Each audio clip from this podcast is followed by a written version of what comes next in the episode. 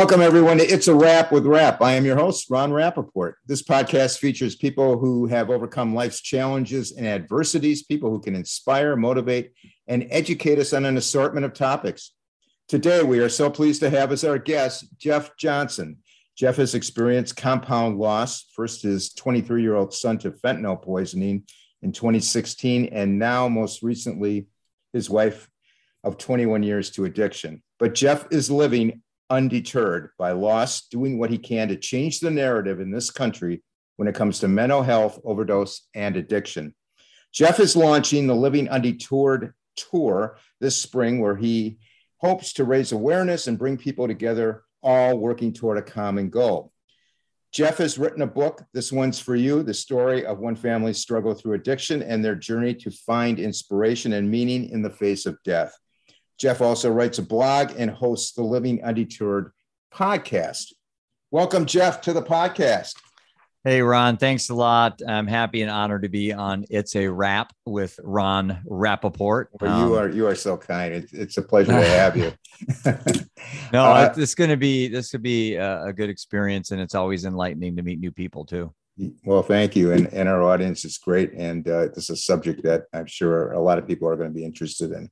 Jeff, what was like life like for you and the family before that memorable day in 2016?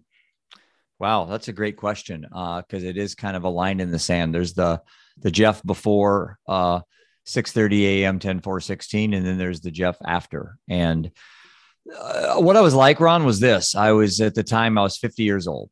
Uh, started an investment company at the age of 23. Uh, built it to a firm of about $700 million under management, which is get, get us bigger than most banks in this area. Uh, had nine advisors and seven full time staff. I was healthy, happy, married, three kids, pretty much had it. I'm 50 years old. Uh, I, had reached kind of that pinnacle that you, you, try to get to when you're younger.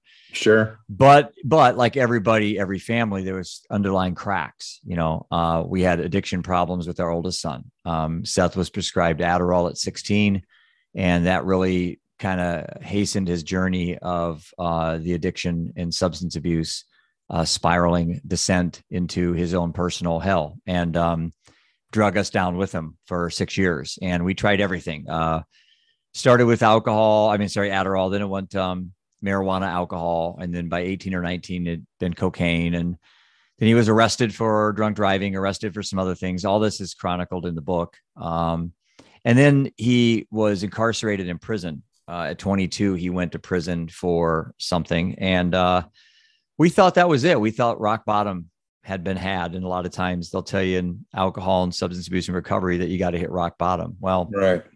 We were hoping, my wife and I, that this was rock bottom for Seth. And I was in Florida, actually in Clearwater. Uh, got a call uh, that my lawyer said, Hey, I got great news, Jeff. We got Seth out of prison. And I turned to my wife at the time and I said, This is terrible news. And within 60 days, he was dead. And what happened was on October 4th, 2016, um, I got the call every parent dreads, the call you get when you join that club that you don't ask to, to join, and you certainly can never leave. It's the club of losing a child. And so that day, everything changed for me, and my life came crumbling down. And not only did I have to figure out a way to tell my wife that our son died, I had to then show strength as the, you know, as I don't want to, I don't want to sound uh, in this day and age, you got to be careful how you word things, but kind of as the man of the house, that's kind of how I grew up. You know, is my responsibility right, right. on my watch, on my sure. watch, is I had to protect the rest of the family. I had to try to save my wife and myself, and then my two boys. And the day that, um, the day that the boys came home, so Ian was 15 and Roman was 13 when their older brother died.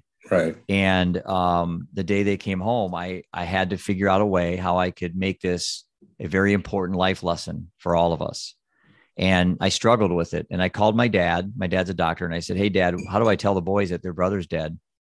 I didn't say it in that context because I was an emotional wreck. Sure. And my dad said, Here's what you do, Jeff. You tell them the truth and then you shut your mouth.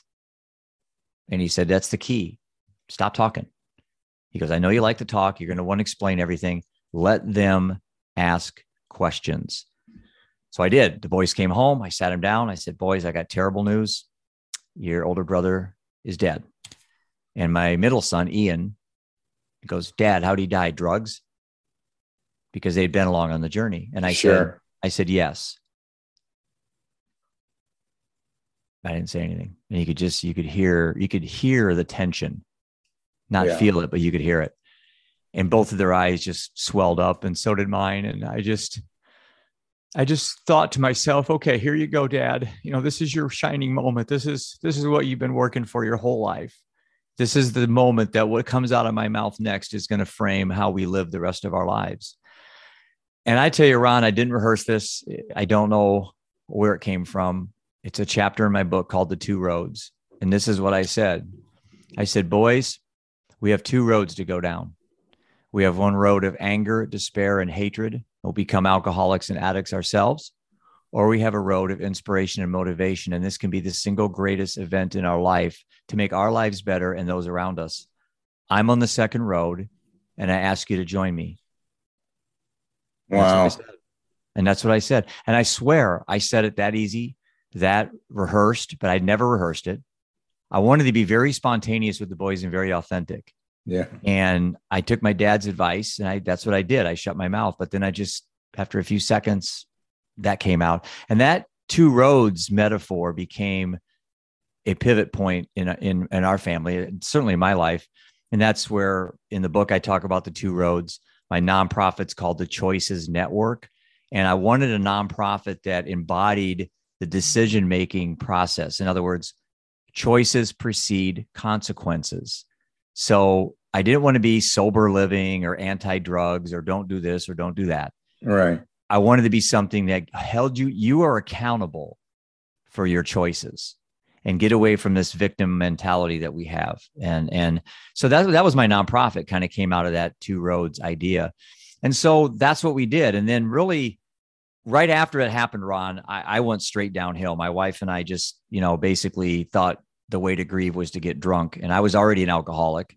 I've been drinking since eighth grade, um, six, seven days a week, which is amazing how I could be so successful in business, but but be an alcoholic, which as I find out later is pretty common. You were functioning. And, you were functioning. Yeah, I was functioning. And and yeah. but I was deteriorating. I was 190 pounds.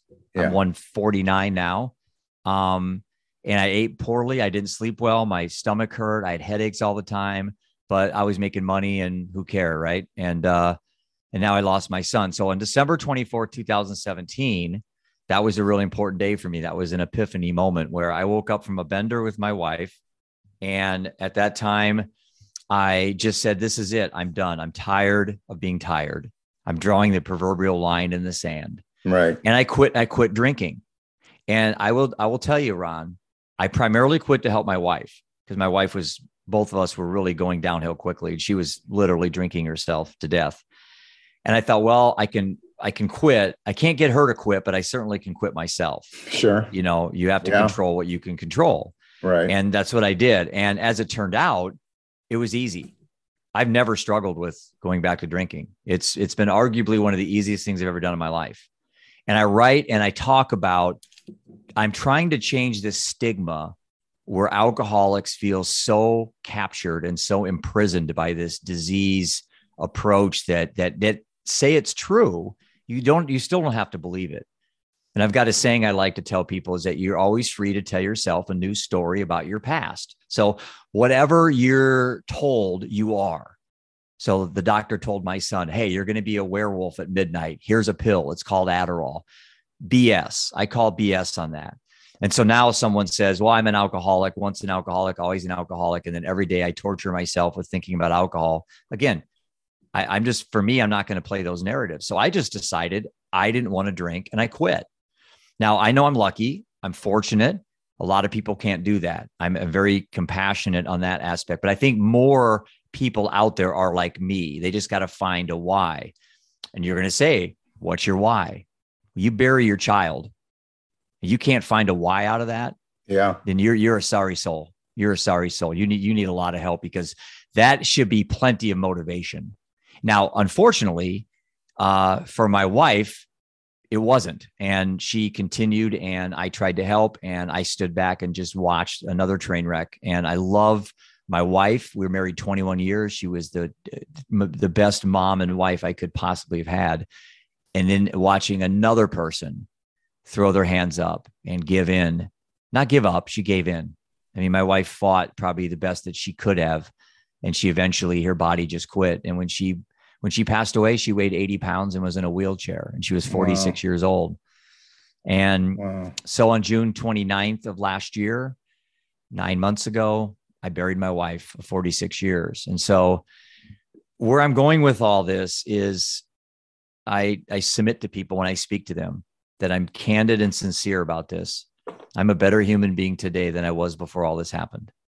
And I've found ways in my practices that I've developed myself that I now now I talk to people about this living undeterred mindset that I've kind of, you know, I don't I won't say developed. None of none of what I have is new.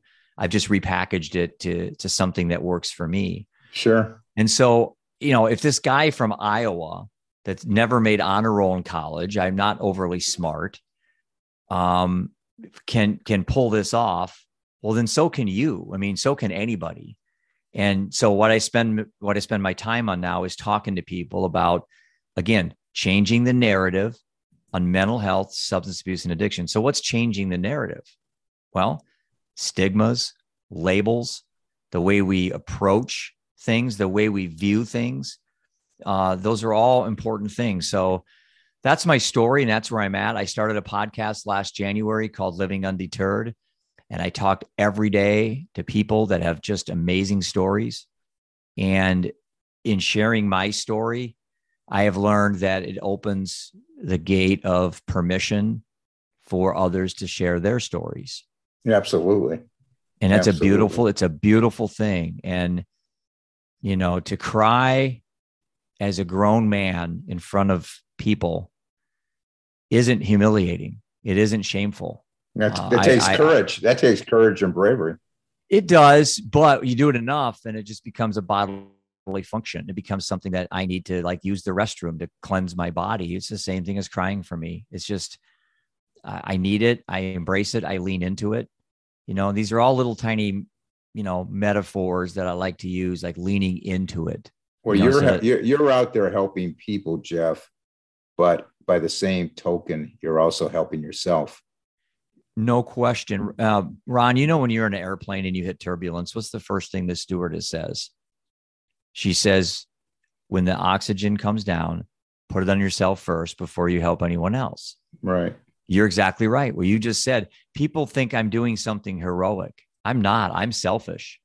I'm doing this to save Jeff Johnston because I am no good as a dad to my other two boys if I'm dead.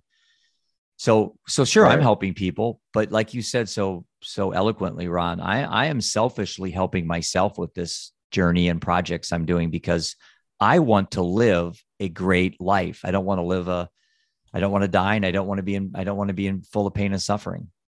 Absolutely. Absolutely. Jeff, what inspired you to share your story publicly?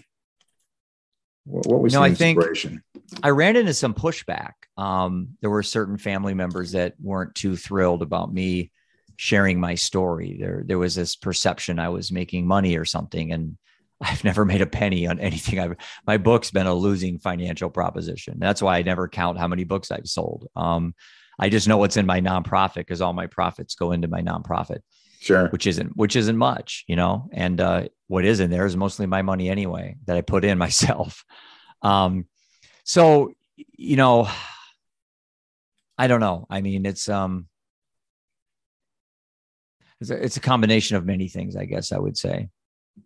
Okay, because uh, I had a light bulb moment when I shared my cancer story. Uh, started doing it publicly. Uh, I, I told someone that I had that I was going in for cancer surgery, and they said, "What kind of cancer?" And I said, uh, "Breast cancer." Hmm. And they and they started laughing. And they said, "You're joking, right?" I said, "No, I'm not joking." And it, it was like a light bulb, like, "Hey, wait a minute other people shouldn't have to go through this because I heard about you know the stigma and yeah, you know, exactly woman's disease and all this kind of stuff. And then have that, breasts too. exactly, exactly. But there's a lot of people out there that don't understand that, and right. you know, and and it, it's bad because uh, again, like what you were saying, some men go, "Oh, you know, it's the victim thing." You know, yeah. I'm a victim of this, and uh, you know, they think they're freaks and that kind of thing, and so they don't go in for when they should go in and get treated and that kind of thing. So that was that was my inspiration, uh, how I did that. So it's just curious what what your inspiration was. But moving along, uh, the opioid crisis resulting in poisoning uh, not so much overdosing anymore, is getting worse. What is your opinion on the cause, the mental health aspect, and what is your opinion on what we can do to reverse the trend? Well, the cause part I'll I'll talk about first because okay. there's a lot of moving parts there. and You'll have to rem- you'll have to remind me of the second half of the question because I'll right. inevitably forget. Will do. Um, so the cause part, you know, I think um, there's a shift in the paradigm right now. It's like when my son died, um, fentanyl fentanyl had been around for a little while. I mean, my son was in 2016, but I know parents that have lost kids in 13 and 14, and so it goes back a little bit. But you know, my son was trying to get high with heroin. You know, right. he wasn't trying to he wasn't trying to die. And the amount of fentanyl that can kill you is like can go on the tip of a pencil. It isn't much. And you know, I think most people are pretty aware that drug dealers aren't pharmacists. They don't know how to cut, you know, fentanyl correctly. And it's it's just ironic because they are putting it in these things that are killing their customers. But the problem the, the thing is is that fentanyl increases the potency of the high. And so addicts, and I've never done drugs my entire life, but I understand the concept of a high because I'm a compulsive gambler and I understand chasing the next win or the loss. I mean, it's the same type of thing as an addict. And so uh, I don't do that anymore. But when I did, I certainly could relate to somebody trying to ratchet up the high. So fentanyl's added, increase the potency. Um, you know, the, the microdosing element of it is is um, an, an, issue as well because, like I said, drug dealers don't have pharmaceutical licenses to cut this stuff, so they're just right. they're in the woods of Colombia, you know, the jungles of Colombia, cutting these this stuff, and uh, so, but the paradigm shift is interesting, Ron, because back when my son died, you know, it, it, was like, well, you know, he was, he should have known better. He knew that it was, you know, Russian roulette. He was an addict. You know, it was almost a stigma like, well, it sucks, Jeff, but, you know, he kind of, he kind of earned it, you know? And, and that's just a ridiculous stigma that's, you know, that's just comes from someone very naive that sure. doesn't understand. Nobody earns to nobody earns it. He was just looking to get high. He wasn't right. trying to die. No yeah. different than no different than the guy sitting on the couch watching the Super Bowl drinking a 12 pack. Right. he doesn't die. Or the guy eating pizza at halftime. He doesn't die. Those can all be unhealthy things too. So I, I just think that stigma is ridiculous. So what's happened, Ron, is fentanyl now shows up. And now you're having people dying that've never done drugs that aren't addicts, that aren't the substance abusers. And that's the paradigm shift. And that's where this one pill kills uh, campaign that's out there right now. 42% of the pills on the market today are counterfeit. They're, they're made in, you know, the jungles or made in the, the, the back uh, press rooms where they press these pills. 42%. So almost half the pills out there on the market. And, and those are pills that have enough fentanyl in them to potentially kill a human. So we're talking about pills that are illegally bought. Right.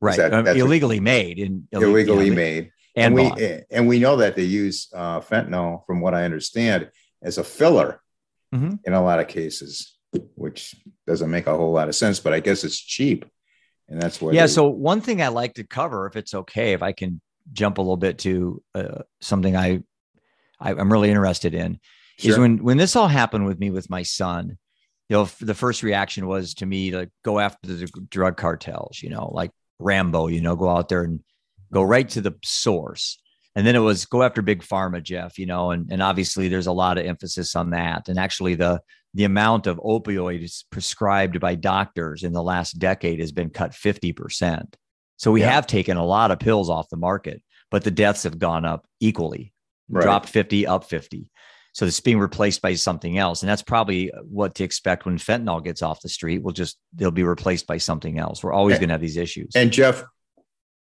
I understand that we lose in the United States about 100,000 people a year to this. It's the number one killer of Americans between the ages of 18 and 45. Wow. Over COVID, over cancer, over uh, suicide. The number one death in Americans from 18 to 45 is overdose right now in the United States. Wow. Which is shocking because people assume that suicide and, and alcohol deaths and right. COVID and all those things are more.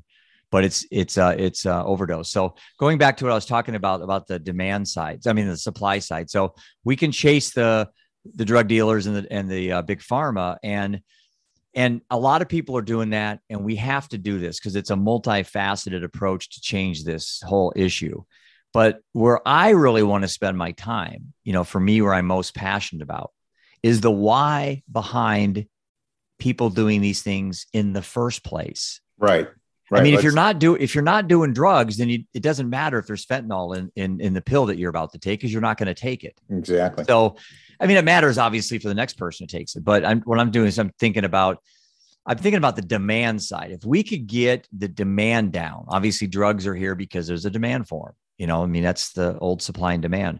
So if we can if we can have an emphasis on this on the demand side, trying to reduce the desire for people to do these things, coupled with reducing the supply, then I think we have a really good chance of down the road, you know, 5, 10, 15 years. I mean, this isn't going to happen overnight. Uh, then I think we have a chance. And so for me, I want to get to the kids, Ron. Right. I want to develop programs. I have an initiative right now. It's called the Don't Start Initiative. And I use the acronym ABC. And the A stands for awareness, B stands for breathing, and C stands for choice. And what I've developed is a program for a child in a very quick moment. So, Ron, you offer me a vape at a football game and I'm in eighth grade. Right. I've got like 10 seconds, right? I can't call mom. My counselor's not there. My teacher's not there. I have to learn on my feet to get out of this situation. So what I've done is I'm I'm trying to get this into schools and I'm trying to promote this. It's called the Don't Start Initiative and the acronym is ABC. The A is awareness. So the child just needs to be aware that they're in the situation that their mom and dad told them about. You know, now I'm here. I knew right. this was coming. Mom and dad told me. Now I'm here. So, awareness is the first thing. The second thing is breathing. I've learned through meditation. I meditate 20 minutes every day. It's one of my coping mechanisms. I learned through meditation when I get my breathing down, good things happen. I become more aware. I don't overthink. I don't think as necessarily at all. I breathe slowly. I'm better making decisions. So if a child can learn, and here's the catch breathe through your nose. You can't, you cannot talk when you're breathing through your nose. That's true. So if if you if you are a child and now you're aware you're in a position, breathe through your nose gives you time to think. You're not once you if you're talking, you can't think at the same time very well. Right. Breathe through your nose, one deep breath, and then choose, make your choice. But just remember, whatever you choose to do, there's a consequence. So, and then I'm going to try to teach kids simple outs, like I'm on medication, or you got like two or three standard uh, excuses that you can use. Um, and ultimately, it's best if the kid just says, "No, I'm not doing it." But we know as parents that that doesn't happen. You know, a long time ago, somebody told me the best thing to tell your your child is oh, I can't do that. I like to do it, but my mom drug tests me all the time. Yeah, that's a good one. Yeah. I mean, yeah. and you just need a split second to get out of it, you know? And so that's, I don't know. Those are some of the things I'm trying to work on as we progress with uh, this living undeterred mission that I'm on. Well, that, that, that ABC is a great thing. Um, let's move on to the next question. You have a blog and a website. Tell us about that. Yeah, actually, I did the blog for a year and I decided to stop the blog because it got I've got too many projects going right now. And what was happening was my producer that I have for my show, and uh, she helps me with all my marketing. Uh, I was just basically going right to the deadline. And then I was getting sloppy and quickly writing blogs. And I thought, you know what? The moment that this becomes work, I don't want to do it. So I stopped writing my blogs.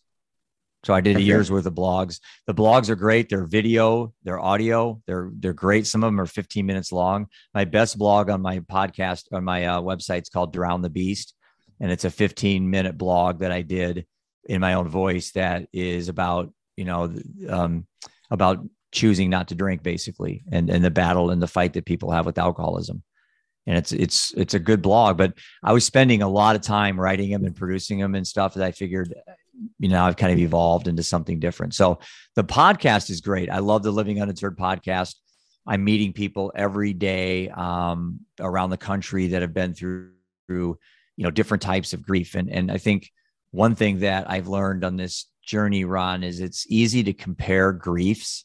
It's easy to sit there and say well jeff's lost two people I haven't. So Jeff kind of deserves to be more miserable than me. And I'm like, you know, it doesn't work that way. It doesn't work that way. Grief is grief and and we all handle it differently. And right. you know, um, and so I've kind of stopped, you know, comparing because early on I would, you know, meet someone that had cancer and had brain surgery, and then someone had a, a child lost by suicide. And then, you know, and now it's like we're all in this mental health boat together. And and that that's a really key key point for me as I kind of move forward and, and start working with collaborating with people is that, you know, our stories are unique to us. And the other thing, Ron, is everybody has a story. I mean, a day doesn't go by where I meet a stranger and I start telling my story and then immediately they start telling theirs. Yeah, it's amazing. Everybody does have a story. Yeah. We For just got to talk. We just got to talk more. This is just something I asked you before we went on the air, uh, and and you you weren't too aware of it, but I found this out uh, on my own doing some research, and that's about uh, people buying these drugs on what they call the dark web. Mhm. Uh, You've all heard heard the term dark web. Yeah. Well, apparently there's a browser out there. The name of the browser, unlike Google or you know one of those, it's called Tor. So the only reason I'm bringing it is bringing it up is if people want to check their kids, you know, browsers on their phone or whatever. If you see Tor, it means they're using that to get on the dark web, and Hmm. apparently the dark web is not a good thing. And they're also uh, using a lot of Bitcoin to buy to buy these drugs. You want to hear the most the scariest thing out there if I was a parent. Yeah, This is this to me this most the scariest thing. And is Snapchat right now and the ability for kids to buy drugs off of Snapchat. And it is said right now, based on the DEA's math, that at any given time, there are 80 to 90,000 drug dealers working Snapchat to sell drugs to kids. And these are middle school kids. And what they're doing is they're using code. So, you know, Snapchat will flag if someone says fentanyl or cocaine or something, you know, they, they can flag that conversation like Google does as well, you know. And Yeah. now these these drug dealers are using uh, like pictographs like the Egyptians use. They're using, you know, pictures to certain words for types of drugs. And I I have a number of different uh, stories that I've run across where um, I have a, a good friend of mine that was on my podcast and and I was on hers that she was actually on Dr. Phil a couple weeks ago. Um, Amanda Faith's her name. And her son Luca died at 13. He bought Percocet on the internet and and thought it was uh Percocet and it wasn't. And and parents are going now, come on, there's no way. But the reality is it's happening. And drug dealers are now moving into the mobile space. And if parents are naive on these things and you think drugs now are being bought on the corner, street corner, like maybe you bought them when you were in high school, it's coming in the mail now. It's different. It's a completely different deal. Um, and uh, you know, that that to me is what's scary about the drugs. But the real mission I'm on is is a little bit more encompassing, and that's the mental health initiative. And that's that's this um this tour that we're embarking on here in 50 days. yeah, It's- we're gonna we're gonna get to that. Yeah, yep. And that and that's a mental health because I look at mental health as the wheel and overdose, alcoholism, gambling addiction, sex abuse, uh, sex addic- addiction. um, depression, anxiety. Those are spokes on the mental health wheel. Right. And so for me, as an advocate, think to be the most effective and where I get my most value from is focusing on the mental health aspect. But I know we have to get into each individual topic. But my fear is that we spend so much time eradicating fentanyl that these same kids are have other underlying mental health issues that aren't being addressed. And then they end up dying for other reasons, you know? Right, right. Absolutely. Uh, you wrote a book. This one's for you. Can you tell us about that? Yeah, I wrote the book as a to honor my son, and my wife was still alive at the time. Uh, you know, and she she wasn't overly excited about me doing this. Um, a lot of people uh, on on that side of the family weren't overly excited because they the intent wasn't clear, and uh, I think they thought maybe I was doing this some way to profit, and obviously that's not that wasn't the case. Uh, and the other thing that I wanted to honor, the other thing, the other person was my son Seth when he died. He, three weeks after he died, his daughter was born. Oh, wow. So I have a beautiful granddaughter named Brighton. She's five now. Ah, congratulations. Yeah. And she's just, she's been, she's been, I always say, Hey, Brighton, you brighten my life. That's my saying to her. Yeah.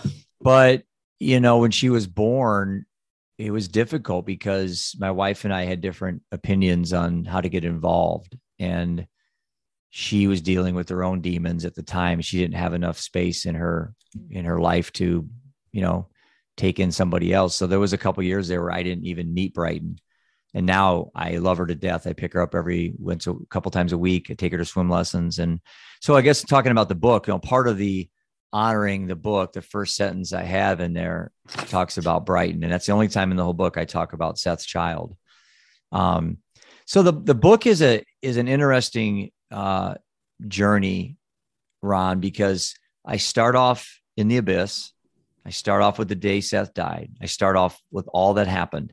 I go through then the second chapter is called Seth, and I write about Seth, about coaching him in basketball and all the all the great things that happened when he was a child and growing up. And then then I get into things about his legal troubles and all the other stuff. And then and then I talk about some of the really great things that we did as a family. My middle son's a college golfer and he raised $50,000 uh, through golf in high school to set aside for kids battling substance abuse.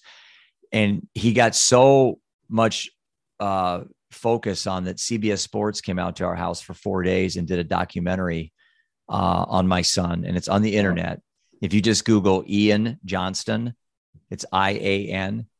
So Ian Johnston and then CBS Sports, you'll see the nine minute documentary, and it's actually narrated by Zach Johnson, who's the Ryder Cup captain for the United States golf team this wow. year. And wow. Zach's from our hometown. And Ian played golf uh, two summers in a row with Zach and Zach's very familiar with our story, and he was a big help for promoting what Ian was doing. And then Ian won uh, a national award through the American Junior Golf Association. They picked one junior golfer in the world, male or female, to win this humanitarian award, and they picked my son. And all this came out of his brother dying. And there's another example of the better, not not bitter road, where my right. son, my sons, both my sons, took what I said that day, and they have embodied it. And so even though there's some casualties in my family, there's also some heroic stories that have that have happened since all this happened. So I can look people in the eye, Ron, and I can honestly say that I'm a better human being today than I was before this all happened. But living undeterred doesn't mean living untested. So I'm tested every single day.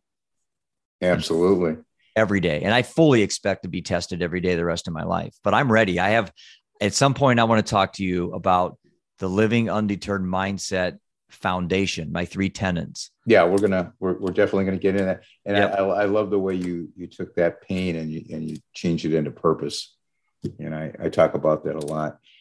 Okay, so let's get to it. You are doing the Living Undeterred tour this spring. Mm-hmm what is what is it about where will you be and what's the objective of the tour well the way I'm going to start every presentation on the tour is with my quote that has now been ingrained into my soul. And that's purpose becomes passion when it gets personal. And that's on the back of our t shirts. It's on my coffee mugs. It's on all of our marketing materials for the tour. It's purpose becomes passion when it gets personal. And that's that's what drives me. And the tour idea came from I saw a guy riding his bike across a state that he lived in, raising money for, ironically, for breast cancer, but it was for his wife. And it dawned on me that's a great idea. I love what the guy's doing.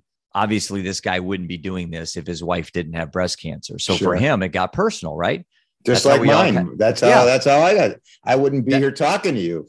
Right. That's how we all get into these things. Right. By personal but some of us become a passion other of us becomes a, actually becomes a cancer it also becomes a curse and i got to make sure people understand that anything that happens to us there's a quote i like to say do do things happen to you or do things happen for you i use that same quote i love it yeah i love it too. so you know it's it's you know that's how you have to look at life. So anyway i i saw this guy doing this and i thought well i don't want to ride across iowa and iowa's too small. And so i stayed up all night. And again this is a this is a an example of the beauty of attention deficit which i have. It's a superpower. I yeah. stayed up all night. I drew up a three page business plan to come up with this living undetoured us tour. I didn't tell anyone about it because everyone would talk me out of it. And i thought okay i'm bored i don't like posting and sharing and everything on the internet i don't want to write another book right now my blogs I'm, i stopped doing what else can i do well I want to go to where the problem is. And it's not behind a computer.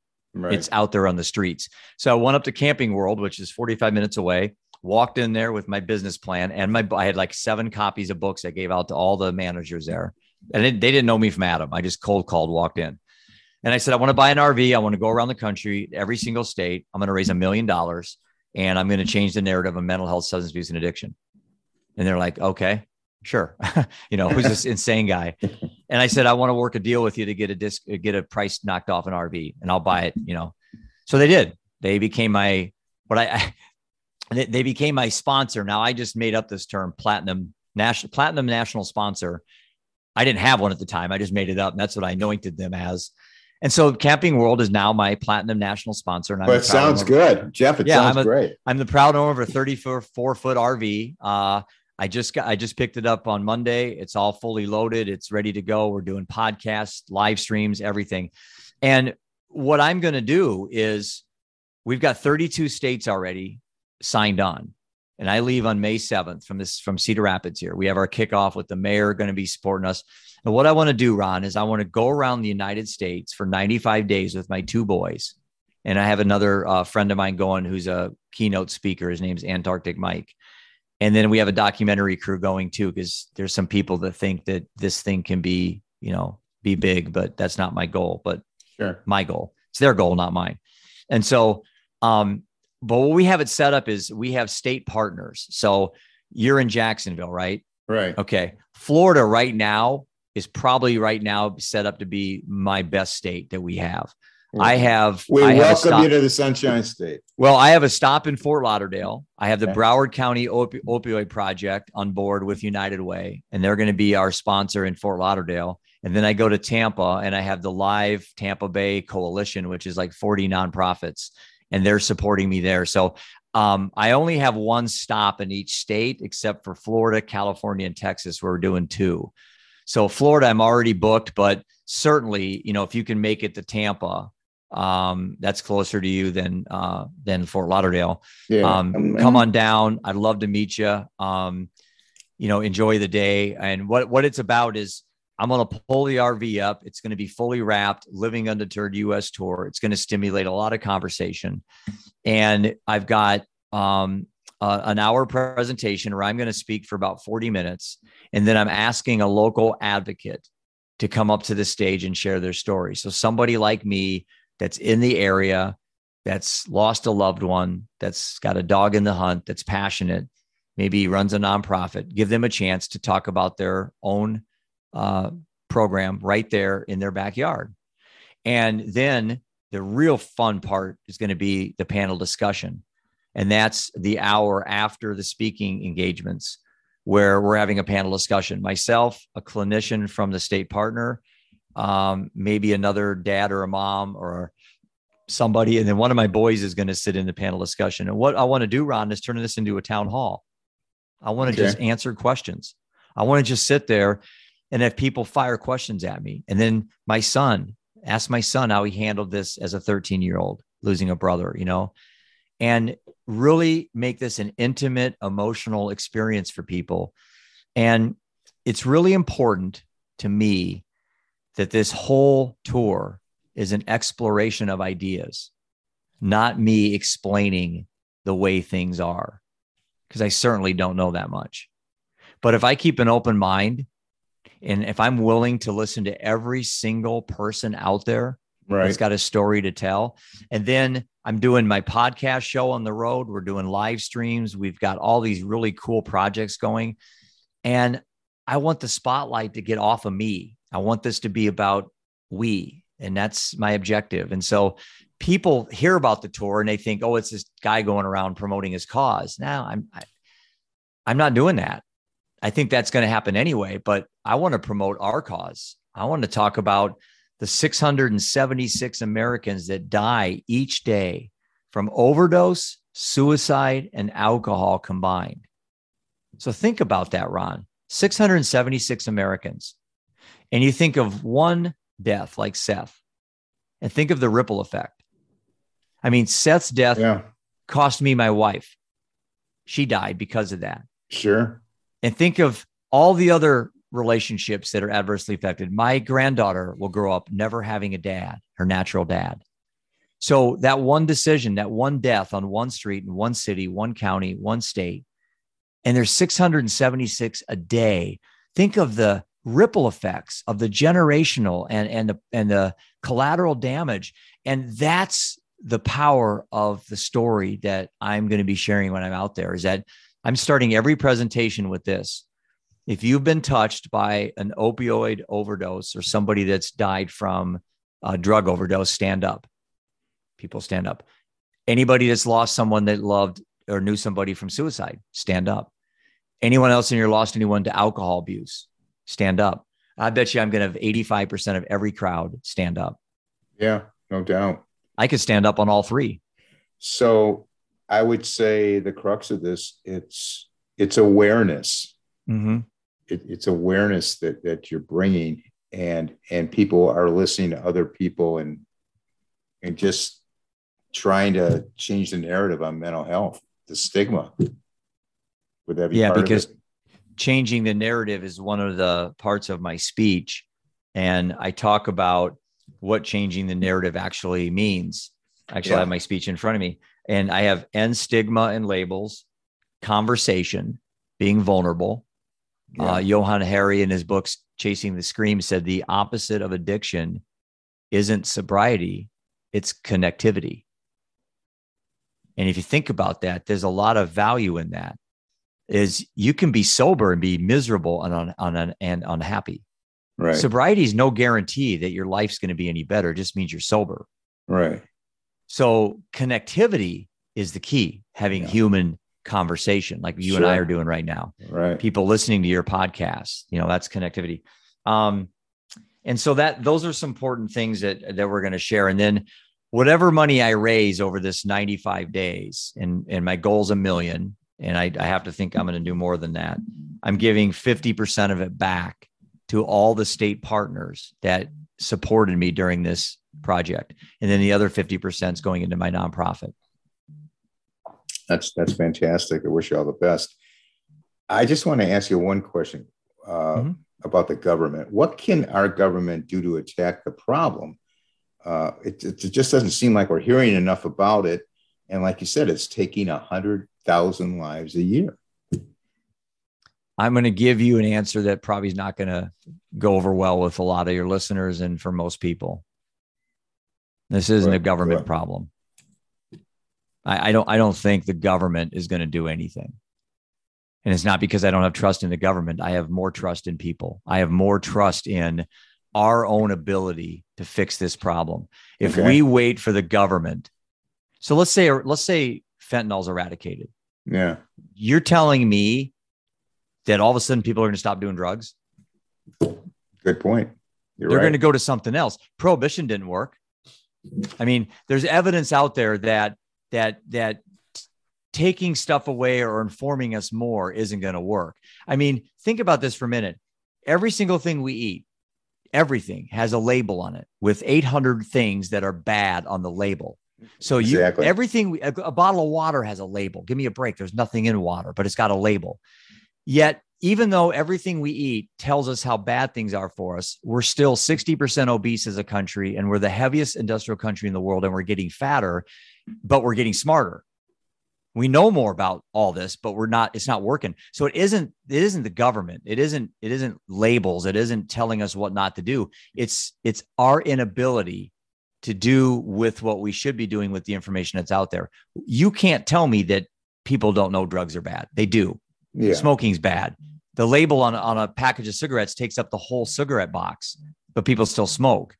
So I don't think the government's going to do anything. I, I just think we got to stop wanting the government to come help us. I think we got to say, you know what? Look in the mirror. There's your government. Fix your own life. Fix your problem. Uh, if you're drinking, try to get sober. If you're addicted to drugs, go get help.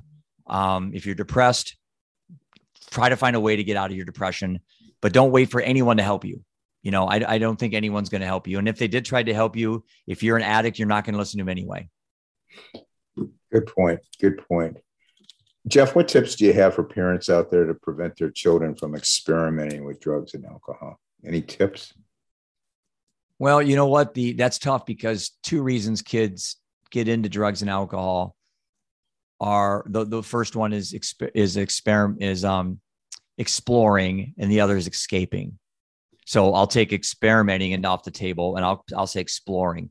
Okay. So the two the two core reasons why kids get into uh, these issues, drugs and alcohol, is either they're escaping something, personal trauma, abusive household, you know, the stress of school, or they're just exploring. My alcohol abuse, Ron, started because I wanted to explore. I didn't start drinking in eighth grade because I was depressed or I was down. I mean, I was I was popular. I was getting decent grades. I was an athlete. I, I really I came from a good house. I wasn't abused, so I wasn't I wasn't escaping anything. I was just bored, curious. So I think parents need to understand the motivations why kids do these things. Not all of the kids doing these things are doing them for the same reasons. But I think the reality is sit down with your kids, tell them the two roads example. Talk about the Don't Start initiative, the awareness, breathing, choosing. And then the bottom line is here's the deal I, I've lived my life. I'm 55. You're 17. You're 15. You're going to pave your own way. But just remember one thing, son choices precede consequences. Choices yep. come before consequences. If you remember that, then when you're confronted with those decisions that seem little decisions, they always add up to big results. You know? Yeah, ex- excellent tips. Excellent. Jeff, what excites you the most going forward with your advocacy? Hmm. I I would say the, the the regular daily feedback I get from everybody I talk to that I'm making a difference. And even though I feel like I'm not, you know, which sounds surprising, but sometimes I sit here at night in my studio and I look around and I think, am I, is this really, am I really making a difference? You know, I question that even, even up to this moment, I question it sometimes. So I think when I get feedback from people, I get those emails, I get the handwritten notes, I get the calls, the texts. That just keeps me going. That adds fuel to my fire. But at the end of the day, I cannot let my remaining two boys see their dad crumble. And someone asked me the other day on a podcast, who's your favorite superhero? Like your Marvel superhero? Yeah. And I said, I'm going to answer this but I don't want to sound like a narcissist. But I don't have a superhero. It's my dad. But I want to be a superhero to my boys. you know, I don't, I don't Superman, Batman. I'm not into that stuff. I, I don't watch any of those shows, and uh, I just have never been an interest in fiction. I like, I like not, I like, um, I like nonfiction. I like documentaries. I like real life stories. And when I was asked that question, I said my dad was my superhero, and then I said I want to be a superhero to my boys. They can't afford to lose somebody else. I mean, they're, I mean, think about this. I'm 55, Ron, and I just buried my mom. I had so many great years with my mom. She died just uh, in November. My boys don't have a mom, and they're 20 and 18. Yeah. Yeah. And they lost their older brother. I've got my two older brothers still alive. So right. I can't relate. I can't relate to what my boys are going through. Yeah. But they certainly need me to be strong. Absolutely. That was a great answer you gave that fella. Uh, Jeff, how can people contact you? They want to get a hold of you. Well, lo- lots of ways. Okay. Yeah. Our website, a main website is www.livingundeterred.com. So www.livingundeterred.com. The tour information is on that site, but okay. the tour also has its own website. That's www.livingundetoured.com. So it's a play of words. Undetoured, T O U R D.com. Ah, uh, gotcha. That's the tour website. And then people can email me. It's just Jeff at livingundeterred.com.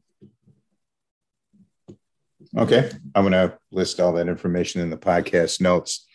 I want to thank you, Jeff, for coming on the podcast and uh, sharing your story and educating us, educating us on this important topic. Uh, you, you show so much courage and bravery doing your advocacy work. It is not easy to be vulnerable publicly and your work is a godsend. I wish you nothing but success going forward in, in your mission of helping others and uh, good health and happiness to you and your family. Comments and suggestions uh, to improve the podcast, you can email me at it's a wrap with rap at gmail.com. Our website is it's a wrap with rap.com. Our Facebook page and group, uh, the group is growing very nicely. It's a wrap with rap. Instagram, it's a wrap with rap podcast all the episodes on YouTube. It's a wrap with Rap, the podcast uncut. Thanks everyone for listening. Please stay safe. And for now, it's a wrap.